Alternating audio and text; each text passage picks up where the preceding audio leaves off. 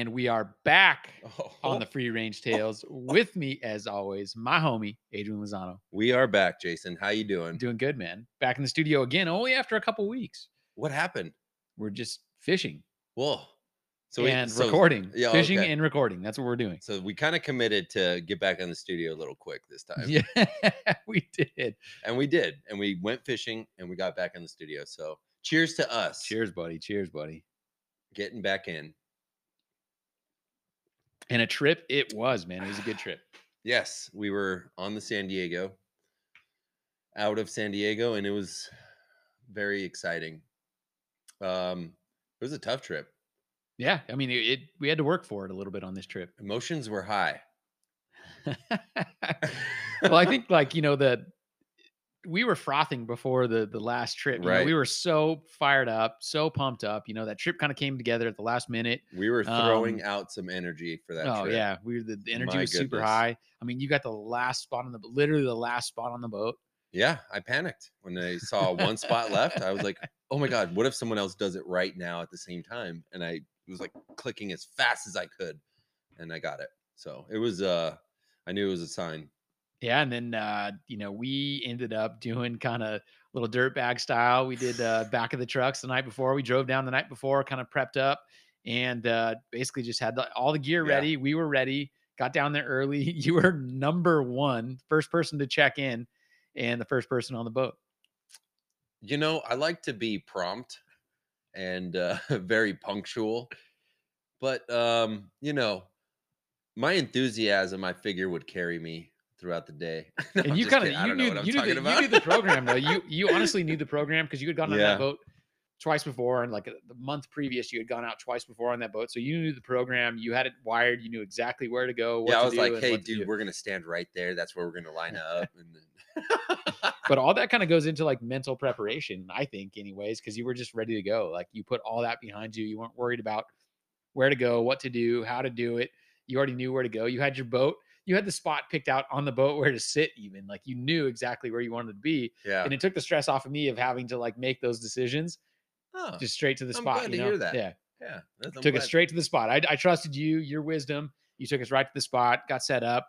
And uh, the San Diego is a great boat. It's just a it's a full day Yeah, boat out of Seaforth Landing, San Diego. So, kind of this trip was an offshore trip targeting bluefin and yellowfin. They had been doing good the days before. Yep. They had shifted the program. They were that at, at the islands when you went out with them, yep. and then they shifted to offshore because there was better sign offshore. The islands weren't working as good. They weren't getting as many yellowtails. so oh, it turned off. program, Yeah, yeah. The the yellowtail turned off at the islands a little bit, and I'm they might be back right now, but right now the uh, a lot of boats are heading out just a little bit further, um, and and going for tuna. So, and we actually stopped on a couple of patties before, and we actually picked up like 14 yellowtail. Um, so that was kind of cool too. I mean, it wasn't just a hey, we're just going for tuna. We're not going to stop at these patties. No, the captain got on the on the radio and was like, uh, Captain Matt was like, "Hey, you guys, I'm going to check these patties out. Um, you know, just we're going to slide in on them and and keep moving if if there's nothing there, but let's fish them for a second. And uh, we got lucky. Uh, you know, there was some yellowtail there. I didn't get lucky, but the boat did, and that's that's great stuff. So It was actually kind of a nice warm up, actually. like, Yeah. you know, because we got to kind of you got to get it get your gear out. Yeah, it you broke the ice. totally broke the ice, broke the tension. Everybody Yeah. got you know got some fish on the boat, got some blood on the decks, and, it uh, was out interesting there. because there was a already a couple of people already getting tangled up in the corner and whatnot and the captain said hey this isn't going to work you know like we when we get on bigger fish you know I, I remember him screaming or something like that you know yeah, this he- isn't going to work when we get 60 pound bluefin I heard that exact line. you it was know so perfect, so perfect. yeah it was a good warm-up like you said you know got Yeah. people kind of communicating and talking and hey i'm gonna i'm coming down the rail you know you gotta talk i mean well, follow your line keep your lines tight and stuff so it kind of broke the ice like you said or you know like we are talking about so um that was great and then we get out there to the grounds man and uh we started trolling and uh right didn't we pick up We picked up. That's actually how we found the yellowtail because we oh it were was on the trolling and, and, yellowtail and We- hooked up a yellowtail. He was kind of right. trolled past a uh, I thought we got a past a tuna on there. patty, and then he hooked up. Somebody hooked right. up a yellowtail on the troller and reeled it in, and so we stopped, started fly lining some bait, um, casting some jigs out there, and some people got you know got a couple on that patty. Then we That's moved on to another patty, and that one produced a little bit more, but ended up with 14 total yellowtail Yeah. before we kind of really pushed offshore and started looking We for some yellowfin. Did we troll all the way offshore? No, I thought they brought. I think they brought him in after that that second patty. I think they brought him in. I that I forget. Yeah, Yeah. Anyways, but we we got out to the tuna grounds and then and then it was fishing for tuna right there. Yeah, and it was fun because this is because we did an offshore trip with Bly, and that trip was a little different because we ended up flying the kite pretty much for 12, 13, 14, 15 hours straight. Did we some flew- trolling, we but flew the yeah. kite the whole time pretty much. And so this Yeah. one was a little different because it's kind of more everybody's getting in there. You're looking for schools, you're locating schools of bluefin, and it's amazing how good and their program to locate the fish was pretty awesome. So the captain is he's using his, his radars, his sonar, he's using all that equipment, but then he's also using gyros, which are just big binoculars that help to kind of stabilize. So when you're on the the ocean that's rocking, these Yeah.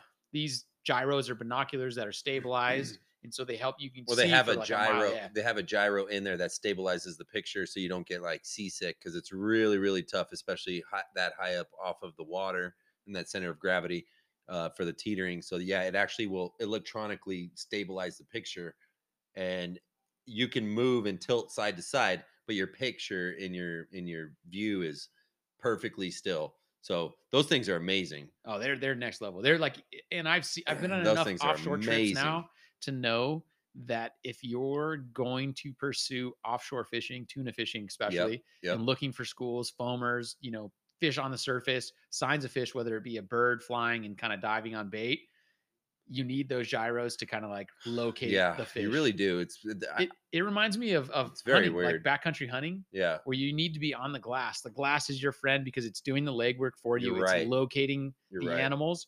And it was cool because the San Diego had this they on their bridge of their boat. So the captain's at the helm, glassing, and he's looking and he's checking his sonar, checking things out. Right. But then he had two of the deckhands as we were motoring around. He had two of the deckhands up on the bridge, up kind of almost in like a tuna tower, you want to call it. Yeah. It wasn't little, that, but little bird nest. had a little bird nest up there. Mini bird nest. He had two of the deckhands up there, and they both were glassing. So you've got three different guys glassing, trying to locate the fish, which is huge. It was huge. And they're locating where the birds are flying and circling and then diving. And then they're locating the fish. If there's no birds, sometimes the fish still get the school of bait up to the surface.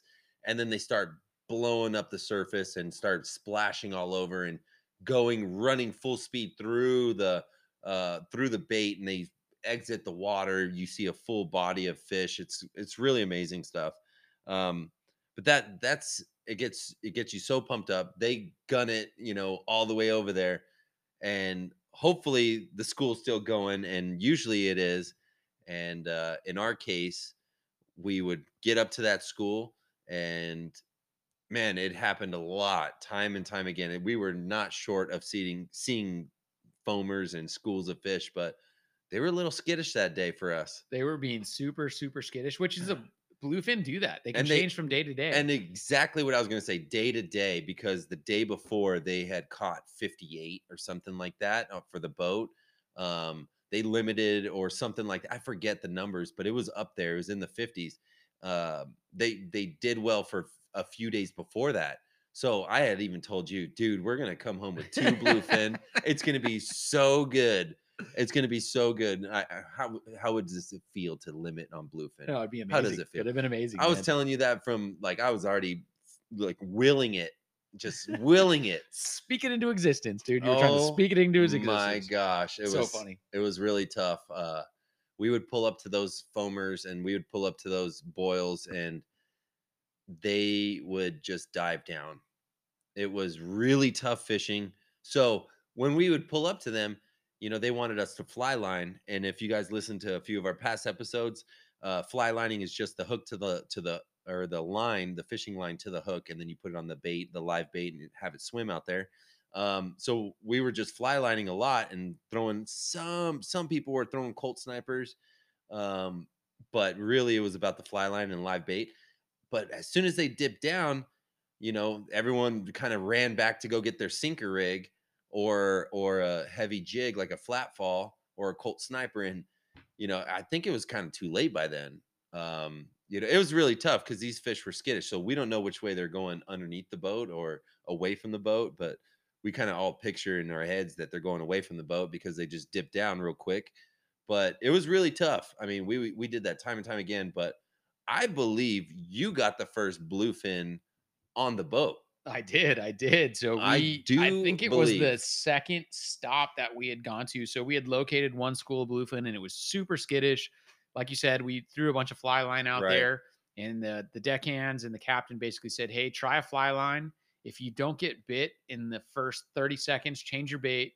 Keep on the fly line, but change your bait. They basically said two baits. two baits. Use two baits. quick within like a 30 minute. seconds. They basically so, said, yeah, yeah, yeah. within a minute. They said try fly lining. If you don't get bit, wind it in and change your rig to the sinker rig because Yeah. the fish were sinking out. They're being really, really boat shy, and they acknowledged it right. They've they've been out there enough to know that and the they can see it on the school- yeah. radars and their and their GPS and all that or whatever their electronics. Yeah, And so like we went to the first stop, the fish kind of sunk out, and we all kind of did that same thing. We did the two baits on fly line and switched to sinker rigs or Colt sniper, Yeah. and nobody got bit. And the captain was like, "Hey, this this school wasn't willing to play. Let's move on." So we moved on to another one, and uh, same thing, same program. Kind of slid into the school. School kind of sunk out pretty quick, but we all were doing the fly line gig, and uh, it was my second bait on the fly line. So I tried one, didn't get anything on the first like 20 to 30 seconds. not that it matters, but I think you got it on the third stop because uh, that one young kid he got he got a yellowfin Oh, right. Yeah, first. yeah, he yeah. put a yellowfin on the boat, so not not that it matters, but I, at our second stop, he put the first tuna on the boat, the yellowfin. That kind of got everyone kind of woken up. yeah, I was and, like, okay, now okay, the tunas Yeah, are here. yeah. The tunas are here for sure. Then we got to the second stop, and then it was on. yeah, yeah. So That's we, when you got yours. And go ahead. I'm so anyway, sorry. we slid into the school and uh, basically tried the first bait. It Yeah. didn't didn't get bit. About 20, 30 seconds, reeled it back in, changed it out, and put a good found a good swimmer, went to the live bait well. And bait selection is huge. You know, you got to find the good swimmers Yeah. and like know which ones they are. They're harder to catch. That's usually a good sign when they're harder to catch. But I snagged a good good swimmer, hooked it, and I tried a new technique, which I was super pumped to try out. Was uh, basically belly hooking them. Yep. So it's right. They have like some belly fins. I don't know what you want to call those, but Mhm. they're fins on their belly, and you Two sets. Two sets. Yeah, there's like one on each side, right and left, and so hooked well, there's two sets. There's one like oh, up on the and in the belly, and then there's one kind of further back towards Right, the right. tail. You want to do the first one in the belly, not towards the tail, right because I made that mistake. it ripped out it, because Yeah. you got to find some. That's why the fins to do it right above the fins is super important, right. Because it gives the the skin a little firmness, and it doesn't. The hook doesn't just rip right out. So that's what you'd go right over those hooks. Right. And I was doing it on the belly, and uh, sent the bait out, and the bait was a good swimmer. It took off. So the advantage of of just real quick because there's uh, shoulder hooks too, where you can hook the top of the bait, but the belly hook on the bait actually makes the bait dive down for some reason. It feels a tug from its belly and it goes towards. It, it just goes down, uh, down in depth. So it's very interesting on the belly hook too. I'm sorry to interrupt. Go ahead. No, no, it's true. That's that was exactly what ended up happening. So I picked a good bait, belly hooked it, and since the fish had kind of sunk out, Yeah. it was important to get the bait down. But I didn't want to switch to the sinker rig yet. I was like, hey, I'm gonna try that second bait and go for it. So do it, and the fish just takes off. And I'm Yeah. kind of using the trick that so salty Lee had taught us. You know, Yeah. Lamar had taught us, where you're just kind of back spinning your reel. Right. It puts a little pressure on the fish, and like you said, the fish keeps swimming. And so my bait had gotten out there pretty far, like quickly. And then I just was kind of waiting, waiting. Everyone had their lines out. There was nothing happening yet. And uh, I could feel my bait kind of start to take off a little bit. It was swimming a little faster, swimming a little faster. And then it just kind of like it almost went slack. And then it just took off. And my line started coming off. And I was holding my fingers and my thumb on top of my line so that it wasn't going to backspool or like Right. do anything like that Right. but all of a sudden it just took off. And in my mind, I was like, okay, I'm I'm bit for sure. Just Yeah, what happened right yeah. now, I'm bit. Yeah. And so I waited. I kind of did like a head count, like one one thousand, two one thousand, three one thousand, four one thousand, and then was like, I'm on. Like, let's set set the let's set the hook. Flip it in yeah, strike. flip it into dry, flip it into gear. Excuse yeah. me. Yeah. And uh, flipped it into gear, and Dude, you're getting me so excited right now. it was on. It was on. And so like I knew I was on, and nobody else because it was like really quiet, Right, and nobody else knew. right because no And one was bit yet. No one was bit, and my bait just kind of was in the right spot, right time, Oh, and instantly was just like, "Biter!" and then like everybody started yelling it, and it was like it was on, and the excitement level then, went up, dude. and then right next to me, this lady hooks up and she's like, uh, the guy next to her on her left is like, I think you're bit. And I look over and her her backspin is spinning or her spool is spinning and she's like holding it with her fingers. She's like, I think so too. I'm like, oh, you're definitely bit. Put it in, put it in gear. And so she puts it in strike and she's on too. And I believe she got a yellow fin out of it. But you yelled biter, and I look up to my left and I see you coming down the rail and you are locked up with this fish and it was so intense buddy oh my gosh because that was everybody so everybody intense. was stacked up the whole boat there was you know whatever 30 of us everyone was pretty much stacked up along the stern and like the starboard side because we were all fishing like the, the windward side wind so in we their were there, face yeah. man and so everybody was kind of there and i was closer to kind of the middle of the boat closer almost to the bow yeah you were. and so like i Yeah, hooked up were. and the fish just ran straight for the stern straight from and the back. so yeah. i had to like run down the Yep, rail kind of like going over under over under over Yep. under and going through everybody super tense and, moment uh, super tense moment you know, I ended up hooking it up on. I kind of had changed because we were doing the sinker rig. yeah I had changed my set. One of my setups that I originally had planned for fly line, I had changed it to do my sinker rig on, and then I had 30 pound on my torium. Like, you know, it was like a 30 pound setup that I had for 30 pound, and I set it up, and I was like, you know what, I'm just gonna go ahead and use this, Mhm. and uh, ended up almost being a mistake. It almost was a mistake. So I'm on 30 pound. Don't know what size fish I've hooked up, but it's taking drag. I'm running, get through all the people, end up doing a whole lap around the boat, which is silly. i was I just laughing couldn't lack it up because I just was taking Yeah, drag and this yeah. like my reel wasn't like I was kind of getting line and they would take some line, get in line, take some line. It was just kind of this like tug of war right away. So now I'm kind of thinking like, ah, dude, maybe I hooked into a bigger fish. Get to the bow, kind of around back to where I started, and get the fish to kind of start doing some circles. So it's kind of straight up and down now, and Yeah. I just got it there, and I'm like circling, kind of like taking cranks, taking cranks, and I get it straight up and down, and I get it to deep color pretty quick. Mind you all this time you're still tightening down your drag Oh yeah, and I'm clicking it, clicking it, clicking yeah because the deckhand is like And- hey give it one more click again, dude, crew, awesome. As soon as I yells Awesome. biter, there was a deckhand right by my side and just guiding me through, guiding me through all the lines of other people. yeah yeah Going up, down, up, down, helping me get through everybody, Yeah, guiding me you're around definitely the boat, not by yourself telling me to kind of like wind, you know, hey, pull, put your rod this way. He's coaching me through the whole thing. It was Mhm, awesome. mhm. Great crew. So we get to kind of a stopping point, get the fish circling, which is where you want them. And you just got to kind of start to put the pressure on them and wear them out and then just get them up to the surface so they can gaff them and get them on the boat. So I get them to deep color. And so I can see the fish now and it just is staying there. And my, now my, and we've been buttoning down the drag and it's slipping. It's slipping. It just won't. I- It- like basically so the drag is in full full engage you can't tighten it down anymore and yet it's the line is still coming out Yeah.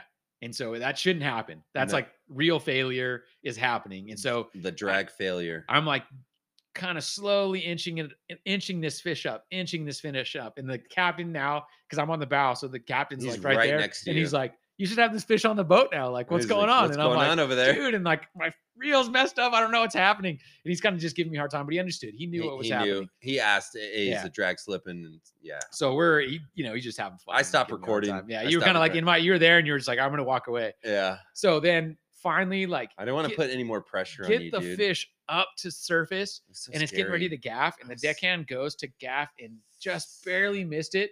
And so when he missed it, the fish took off Oh, and it ripped out a bunch of drag. It ripped out like 20 more yards of drag. I was like, fuck, I gotta do this again. oh And so then like crank, crank, crank, crank, crank, crank, crank. Deckhand grabs it. he- grabs it from me really quick. He's like, hold on. And he kind of puts some pressure on it, gives it back to me. Captain sees this all happening. He calls up his second deckhand. Second deckhand comes running up and they get the gaff. And I finally get the fish there, like barely to the surface again.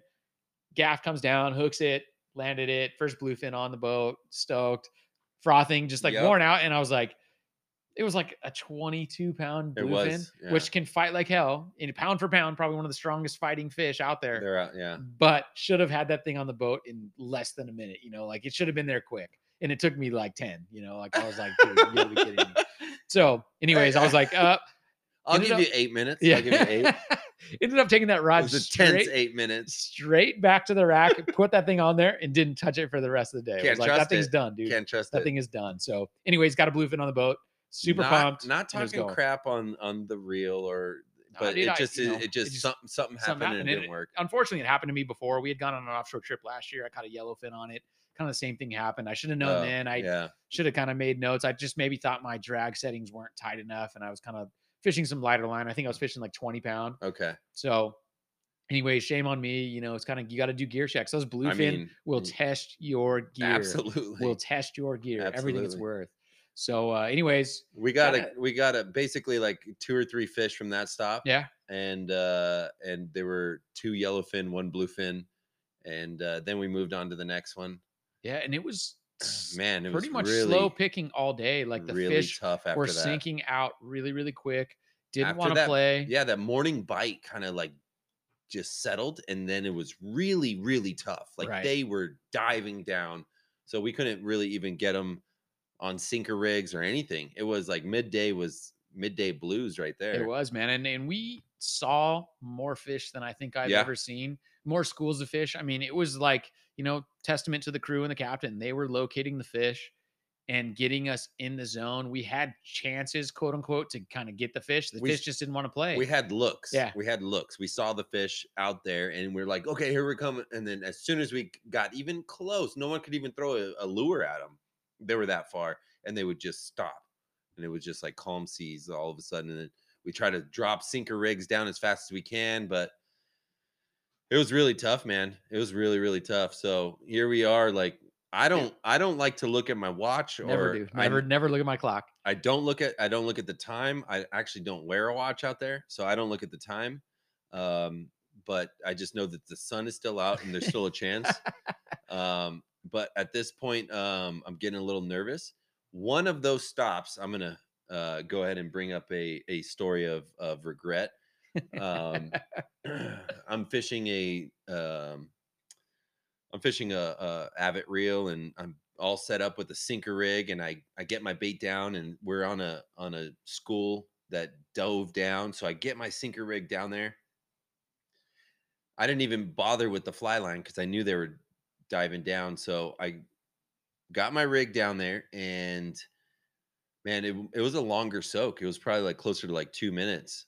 Um i remember actually reeling it back up because i counted and i was I was letting it out painfully slow.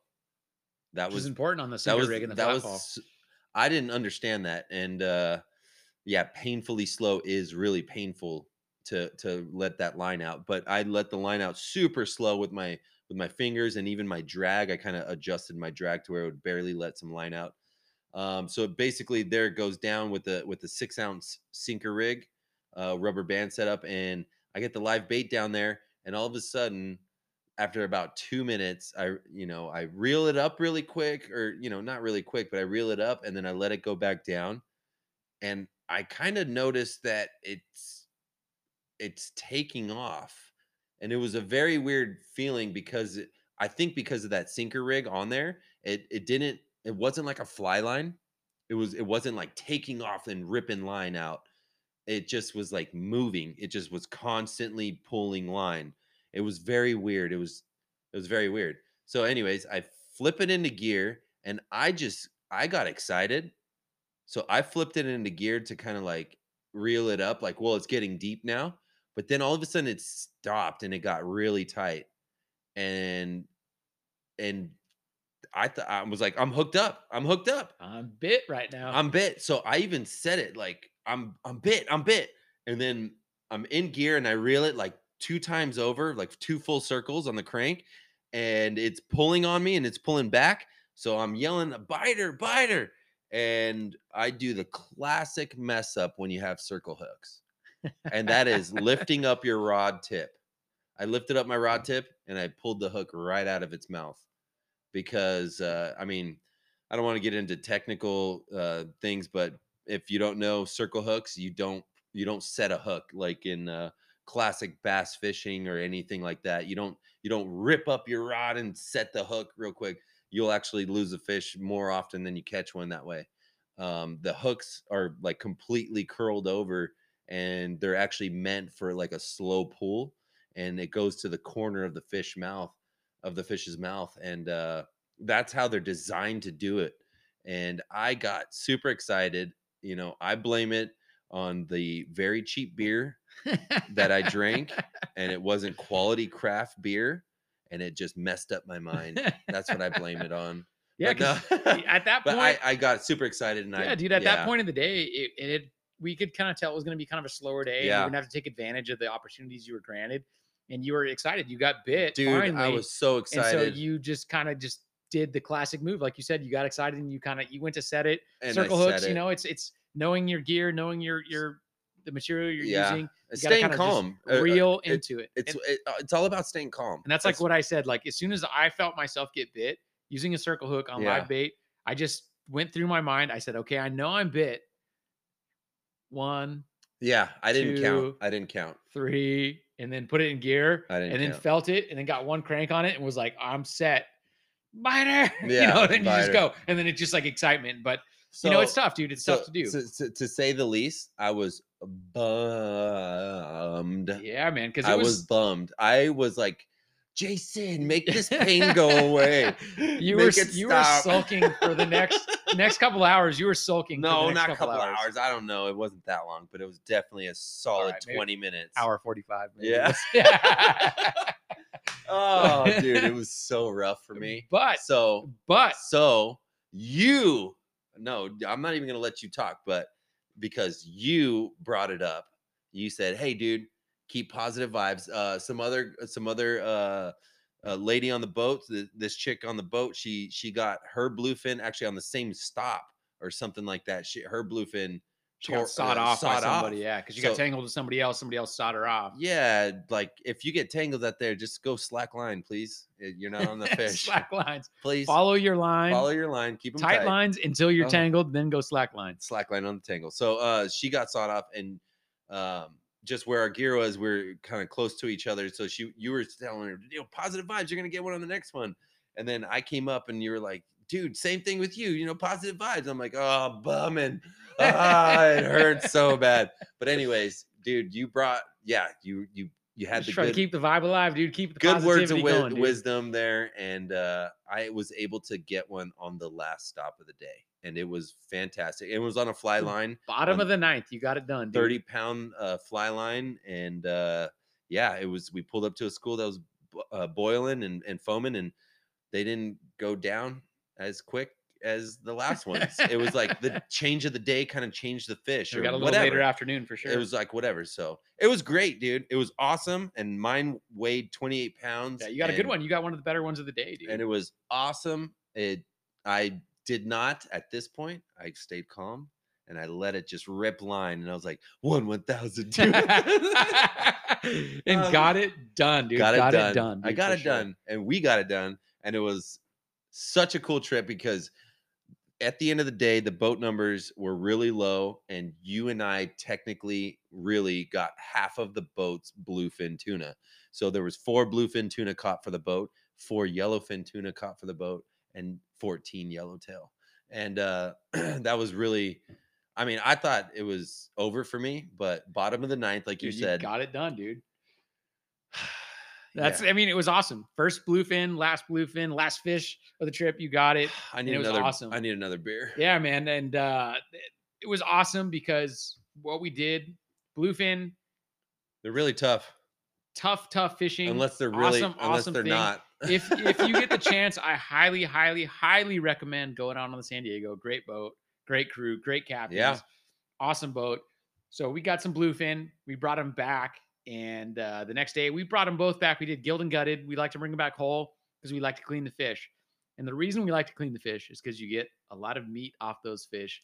And we need a beer. we need a beer, but we got recipes that We got some recipes. We ended up doing a little cookout on we Saturday. actually cooked a, a bluefin head.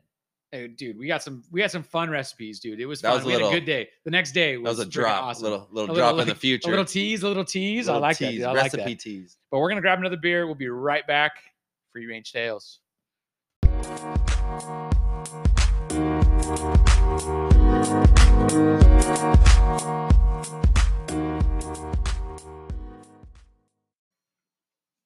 And we are back. The beers are full. Back again. What do you got there today, buddy? Well, you know, keeping an OG with the Modelo, but You you did fisted. you did bring it up uh, a St. Archer Yeah. Journey Jour- series, little IPA. series. Jour- Jeff Johnson, El Capitan Yosemite. Little session IPA. I got one of those as well, man. Cheers. dude. Cheers. Cheers. Otra vez. So Well, that's cot, good. cot blue. That is a good one. Oh it's, my a- it's delicious. You could drink that all day too. Wow. St. Archer, shout out. Session IPA is delicious. Wow. Got a cool can too. Can cool. A little uh, My picture of goodness. El Capitan in Yosemite. It's a St. Archer. I, I'm I'm all about St. Archer. Yeah, take a picture of this. that. Save it, man. picture. Hey, Limited in on this? edition. So kind of cool. Jeff Johnson. I think he might even be invested in St. Archer in some way. St. Archer was started by some skateboarders, surfers, all invested in it. Um, this one was kind of a limited run series where they took one of Jeff Johnson's photos and put it on the can, and it's beautiful. It's cool. Good beer too. Shout out Session Wow. IPA St. Archer. Very good. Um, Anyways, let's get yeah. into it. So we caught bluefin. and Oh, We're stoked. Yes. And so we get back. We both took our fish and had them gilled and gutted. Deckhands on the San Diego did a great job with that. Amazing job with that. Cleaned the fish really well. Uh, brought the fish home. Kept it on ice all night. Both have kill bags. Filled the kill bags with ice. Kept the fish on ice all night. I made a slurry. Yeah, nice little slurry. You put a little salt water in there too. Yeah, that night. Yeah, Nice. Yep. I uh so I, I basically just put salt in in with the ice and it melted the ice to where it got to a neutral point.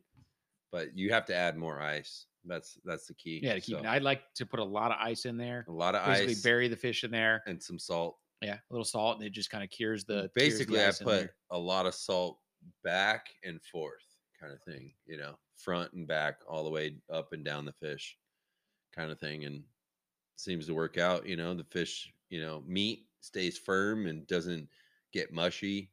Um it actually does really well pulls pulls any remaining blood out of the uh you know vessels and whatnot and veins Which um, fun fact for the day, you can use that slurry. That basically, if you bleed your fish inside your kill Yep. bag, all that blood yep and and water has so nutrient rich yeah that you can take it and pour it in your your vegetable garden, which we did here. We had Yeah. some tomatoes, we got some some bell peppers, we got some thing different things growing. which i've Poured done that slurry in there too with that Yep. blood, that water. It's just so nutrient rich and Yeah. it works, and your plants love it. So it works great Fun fact of the day. yeah Um, so the next day, finally got up, frothing, kind of telling the fam about what happened the day before, retelling my story three times over, nice And, uh, nice start to to to fillet the fish and, and basically prep it to either go into the vacuum sealer and freeze and uh or the remainder of it to eat that day because it doesn't get any fresher than that. Right,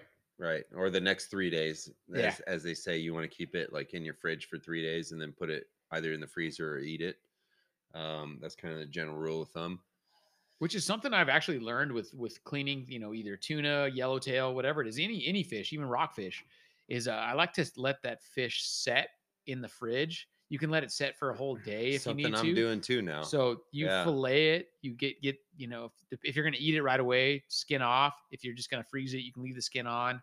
But you fillet it into the pieces that you're either gonna freeze or gonna eat, and you let that set and just almost dry age in your fridge.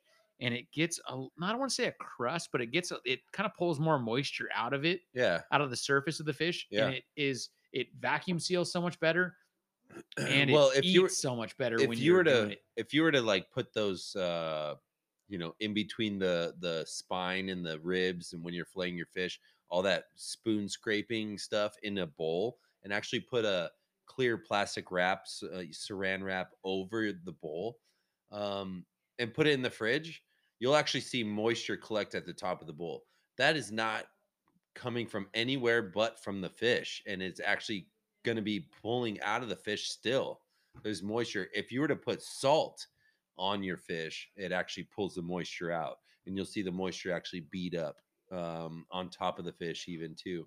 And you wipe it off with a wa- uh, you know paper towel or something like that. Um, there's a lot of different ways uh, like that, you know, dry aging and and salt to uh, to get the moisture out. That's that's kind of what you want to do. Um, it's really tough when you do get a big one, and uh, Where are you, you gonna put all that yeah, where- where- That's where I I was mean, gonna- like I had like a you know like a, a mid grade twenty pounder, and it was like it filled the whole fridge. I was I like, what am I actually gonna took do, the man? weights of Yeah. my of my fish. So the head of my 28 pound bluefin tuna, and this was kind of a chunkier one, like a fattier one. It wasn't that long and skinny kind of type. It was actually pretty healthy. Um, there was some belly fat on it that was pretty impressive.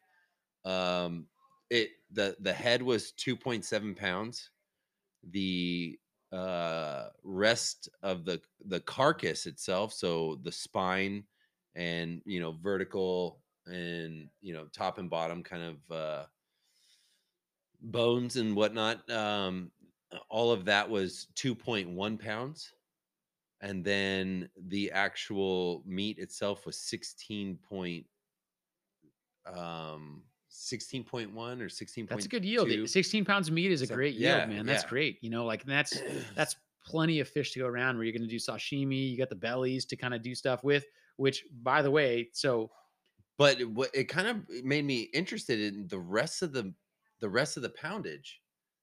You know what that rest of the poundage is? So if you take 16 and then you take the you know two pounds that's 18 plus the the the or the 2.7 pounds it's almost three you know and then the the the carcass um it, it just it all adds up and whatnot and i took pictures of these of the stuff but it doesn't add up to the total fish so then I was where's like- the rest of it? i was it? tripping out Did on someone that. take some sashimi from you, cut a little bit off, and kept it on the boat, or what?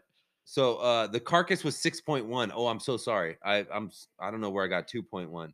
Uh the carcass was 6.1. So that's eight, that's almost nine pounds plus the that's 27. So your your So the Right guts, guts were like a pound. guts in the blood was a pound. Wow. That's what it that's what it was. I was like, hey, I'm still short like a pound or two. So maybe the scale's off. And my mind started racing. I'm like, wait a second. It came home uh Yeah, gilded yeah, gutted. gilled and gutted. So that I mean you lost the blood and all that gilled, stuff. That makes sense. That's awesome. blood. That's good to do. That's good. That's good math because Pound and on a half. on the fish we actually utilized the majority of the fish to eat. And uh, uh, the reason I want to say that is because I ended up hitting you up on Saturday and said, "Hey, let's get let's get a little feast going." Yeah. So you know, yeah, you want to come over up- tonight? Yeah. Come over tonight. Let's let's let's cook some tuna up. So yeah, we did that. So you came over. You brought a belly over. You had filleted the fish. We both had to fillet the fish. Yeah, I brought a half a belly. You brought half a belly, and then you brought the head over. It's like the belly portion and the riblets kind of thing, and uh because I split down the middle, you know, from from the bottom, which is uh, the way to do it. That's like the, the cleaning a tuna is so easy. It's yeah, unbelievable. or you actually. can keep the whole belly portion together if you were to you kind of split horizontally, not vertically, kind of thing. Um, you can kind of keep the whole fish to the belly portion together, and then you still have the riblets then.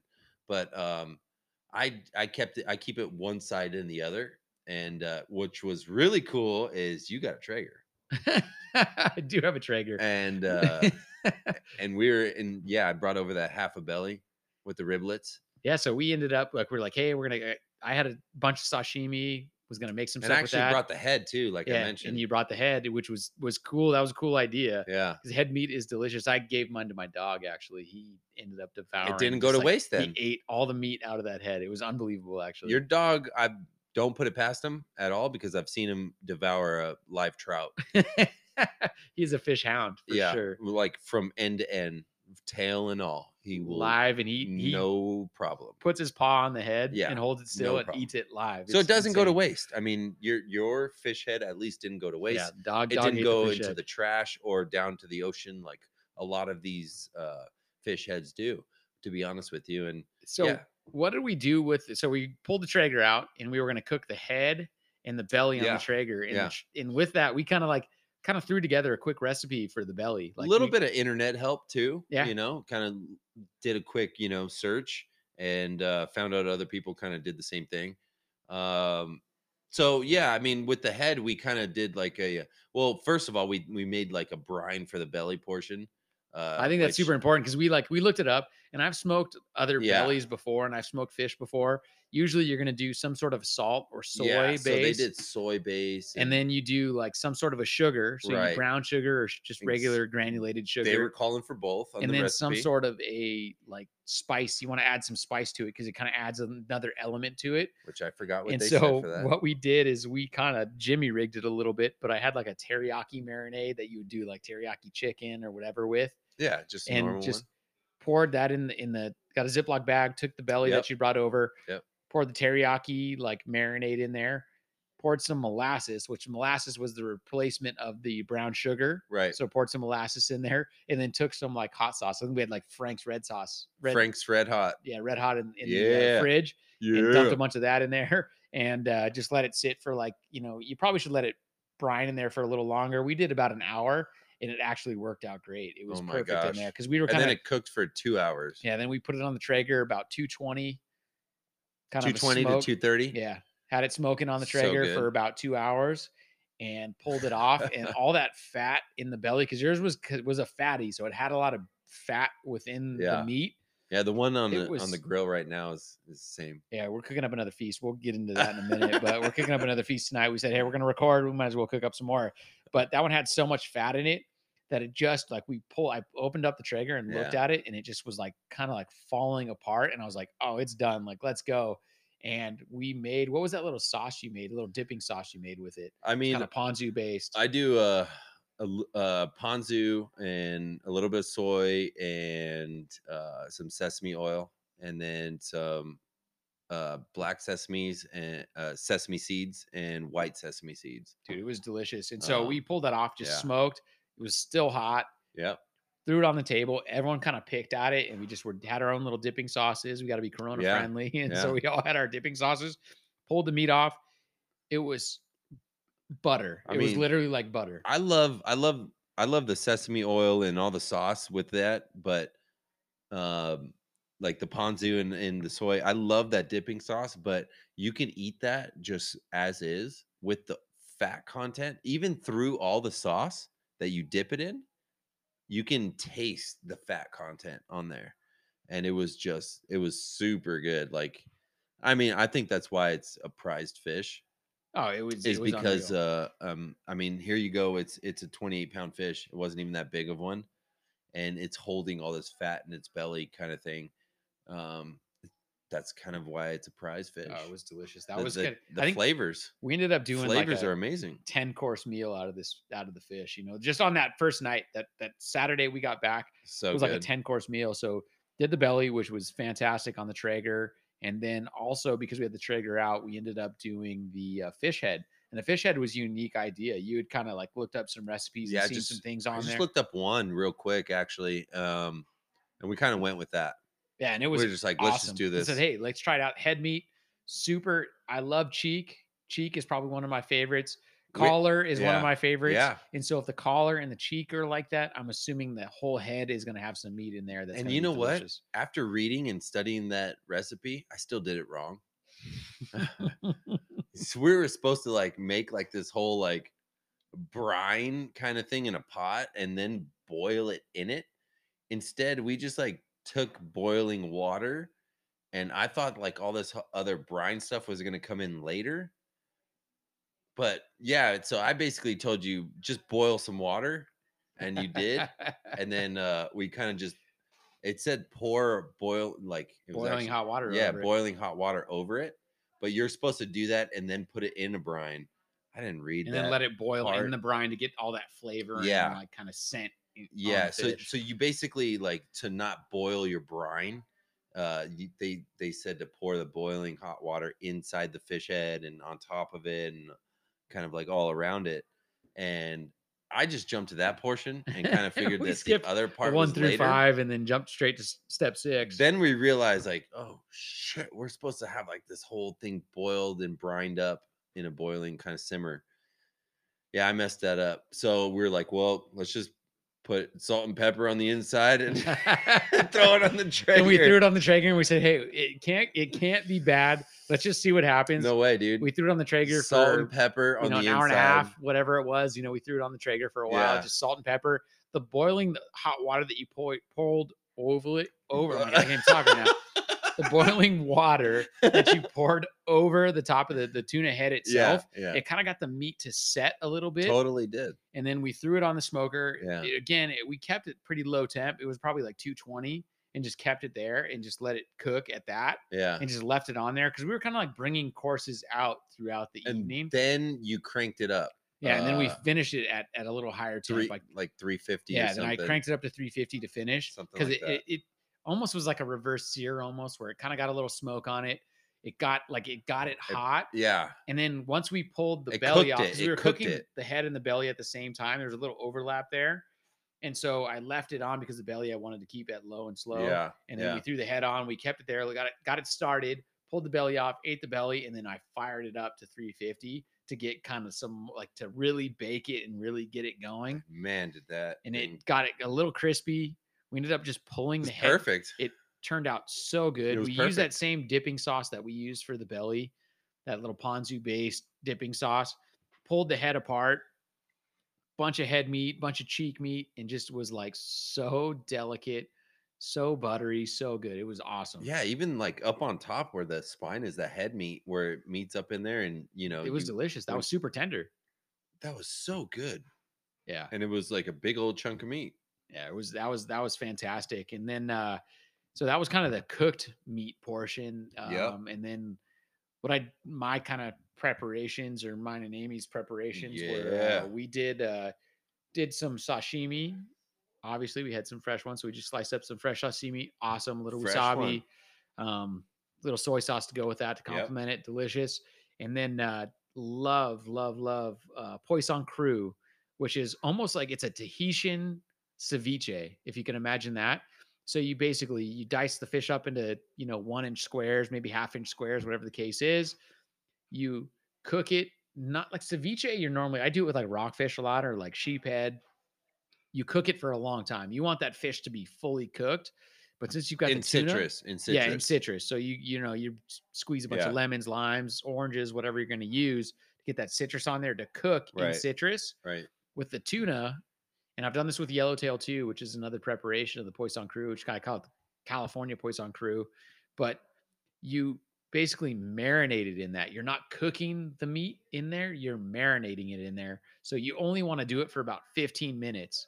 But what you're else you're doing, you're you're dicing up, you know, onions, tomatoes, cucumbers, um, cilantro, like anything you can think of that's going to add it in there. Super, super good. And you just kind of mix that in there. You marinate the, the fresh tuna in lemon. We just use straight lemons from my dad's got this bomb lemon tree. We just took a bunch of lemons, squeeze the lemons, get all the juices out of it, marinate the fish in there for about 15 minutes. Then the trick to poisson cru is coconut milk. So you take some coconut milk. Like if you're really OG, you take a fresh coconut, you get the milk out of there, you make your own fresh Baby coconut milk. coconut, baby coconut, you need the baby coconut. baby coconut. so you can make your own coconut milk if you're like that motivated. I just bought the canned stuff because it's you know coconuts aren't readily available here in California. but uh, anyways, took the coconut milk and you kind of finish that over the top, and it adds a creaminess. It adds that coconut flavor, and it's super super good. We uh, Amy fried up some uh, wontons, some fresh wontons, and we just were making little fruit fresh wontons. Poisson cru on there, super bomb, good It preparation. was so good. Um, the other one too, which is I think the benefit of taking the fish home, you know, like the deckhands will clean your fish for you, they'll fillet it for you. They usually throw the carcass overboard with the head, which Right. we got to save. Right. The portion that I was super happy. So filleting the fish, getting better at my knife work. Hand, deckhands probably do it way better than I do, but I'm getting better at my knife work. Got a pretty close cut, but on the bones and on the carcass itself, Right. there's right. a lot of meat left on there. So I took a spoon and I scraped the meat that was on the bones and on like In kind of the carcass those itself. vertical. Yeah, there's kind of those little little vertical like vertebrae almost like there's kind of bones that run down there. There's these little like hammock, if you will, between the bones, Right. and there's meat left in there. I scraped all that out and we made spicy tuna with all of that. And Yep. that was bomb too. So we used the fresh wontons, kind of using that spicy tuna. Mm-hmm. That was next level. Mhm. So it was it was quite the feast Mm-hmm. and it was delicious. Everybody was frothing. Everyone had a good time. Oh, and another one, another recipe which I saw online that I was super curious. I caught some rockfish a couple weeks ago. And we're just like barely touching on these recipes, Oh, by the way, just you guys. Like, if if you guys are really interested, hit us up. yeah, get let us know, and we'll post them. Like I mean, maybe we'll do it. Like we're actually cooking. We I can send you some. I can like, smell things cooking right now because we're cooking a recipe right now. But uh, another recipe that was kind of fun, that was interesting, was a rockfish, and I making pot stickers with with rockfish, which was kind of fun, you know. So you kind of take take onions, celery, carrots, carrot. Yeah. uh, God, water chestnuts. yeah, that um, was really good, by the way. green the water chestnuts was a really because it adds a little crunch to it, right? It was perfect. And so we because it doesn't burn, kind of thing. You know, it doesn't like cook. no, it just like, it still holds. It's Yeah, like- and so does the celery a little bit too. It kind Yeah, of holds it too. So we did the water chestnut had a good flavor. Yeah, so the water chestnuts, onions, um, celery, God, I can't even remember. Um, carrots, um, cilantro, green Yeah, onion. yeah. We diced all that stuff up, made a little uh, little veggie mix, and then I took some rockfish and diced it really, really small, as small as I could, kind of minced it up, So good. made little pot stickers with that, and fried them up, and then had kind of a similar type of dipping sauce, kind of a soy based dipping sauce, and those things were awesome. Like definitely want to do that again. I think I would steam them next time we fried them this time. No, But those were super good. no, good. fry them, deep fry them always. That was so good. and that's what's so rewarding. So that was like, so good, dude. all The that deep stuff, all those- was so bomb. dude, all those preparations, and we had five or six, seven different meals. I that could we have gotten full off the pot stickers. Oh, dude, and I probably was, but then like the next thing was like Because again, like, I was I was still using my same dipping sauce for those too. You know, it was like those so, are so good. so good. And so we had kind of a you know seven, eight course meal. Had some drinks. Everyone was having good times. Different preparations of the same fish. We rockfish was kind of just Still got home throwing. safe. still got home safe. That's a positive thing. But uh even tonight, actually, tonight's kind of another another good good example. So we're like, hey, let's record. Let's kind of just get back in the studio. We're Yeah. we're frothed up. Yeah. We're we're pumped. So I caught some calico a few weeks back, Yep. and I kept the calico. They were just over legal. I know a lot of you guys like to throw the calico Whatever. back. I like to keep them. They're fucking delicious, so I keep Well, you know what the thing is is is this um just to save the calico point is look, yes, they take 5 to 7 years to become legal size. Then they grow at a very slow rate. We all know this. Um hook and line people are the are usually the ones that are saying like don't mess with the calicos. Kind of like throw them back. Um when we dive, we see how healthy the calico population is and there is no shortage of calico bass. legal legal calicos out there. There are definitely a whole bunch, um, and a whole bunch that I pass up on, just so that they're there for reproduction. Um, so yeah, just just so people know about the calico bass thing, because I didn't really think that this was an issue until you know recently and whatnot. You know, it's just like people really protect the calico bass, but Which we're all about. We're all about conservation. I only take what I know I'm going to eat. That's, the thing. if, if if there's not a lot in the area, I'm not going to take that fish. It's true. It's true. So I took I took a couple, knowing full well this was the recipe I wanted to do. I Yeah. saw some that were Yeah. in the size, speared them, took them home, and uh, so tonight we're preparing those. And what I wanted to do was kind of a Hawaiian style, kind of.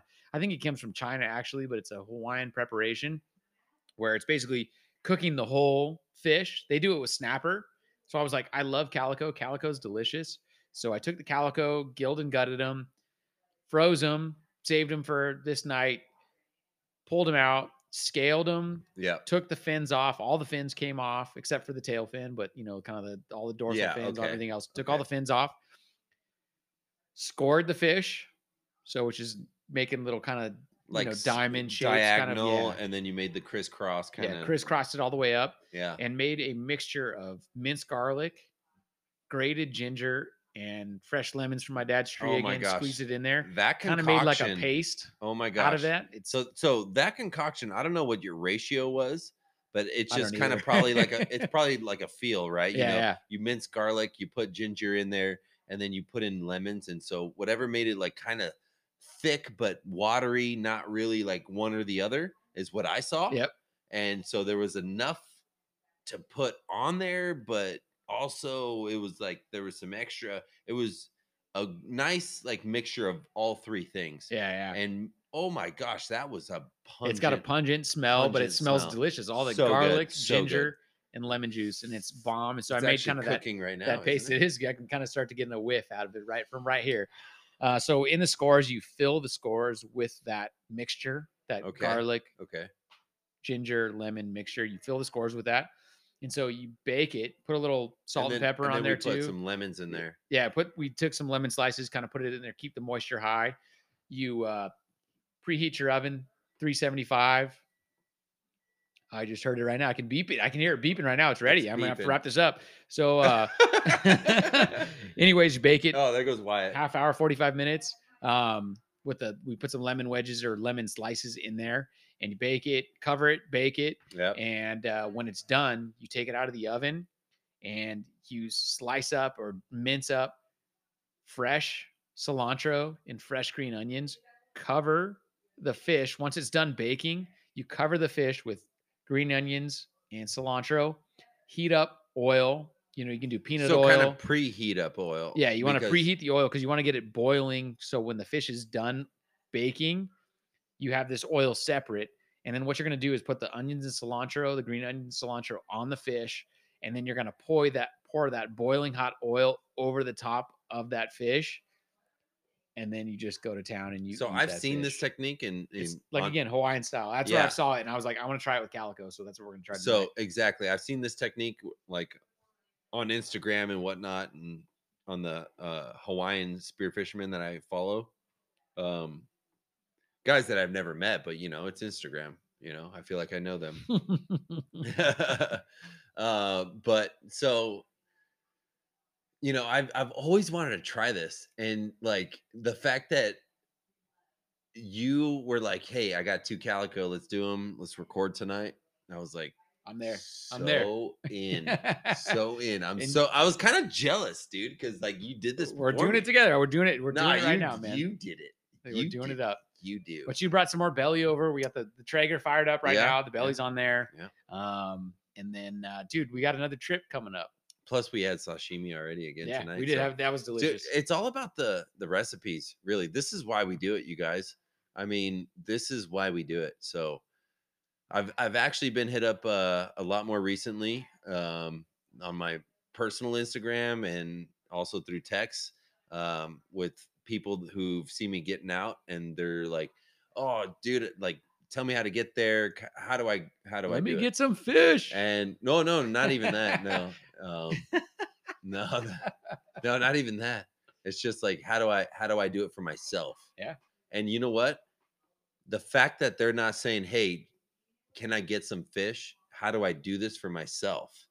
That is, uh, that's pretty, pretty Well, rad, dude. and that was the mission that we set out on. Doing this podcast was that was the exact mission. Is that we enjoy to do this stuff. We wanted to share, like, hey, we're total noobs, dude. We're, we're out there doing our thing, but it's possible. You just got to get out there and do it. That's my point, and man. This stuff is like Pretty rad, how rewarding is it to to feed your family, your friends, yourself dude. It's even more. that you're catching, dude? it, it- that's rewarding, but it's even more rewarding when other people are saying, "Hey, how can I do this?" I've for had the my same family?" experience, dude. Same experience. and that's, dude, that's that's pretty rad. yeah, So super pumped. Well, we got more trips coming up. We got two more Oh, dope trips planned. Gonna go chase some more bluefin, some more yellowfin. We've got you know, more some than more two pelagics. trips. We have more than two. well, trips two trips in the next two weeks is what I'm talking Oh, about. okay. So we're just counting in the next two weeks. yeah, I can't think that much further in the future.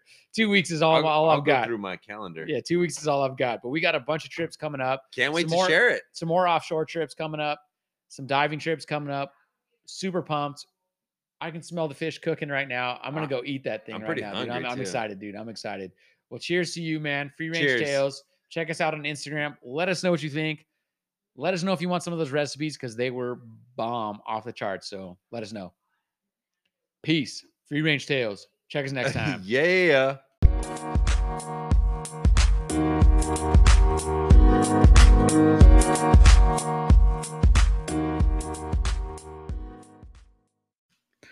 Thanks for listening to this episode of the Free Range Tales podcast. We're having fun reliving some of our stories and hope you guys are too.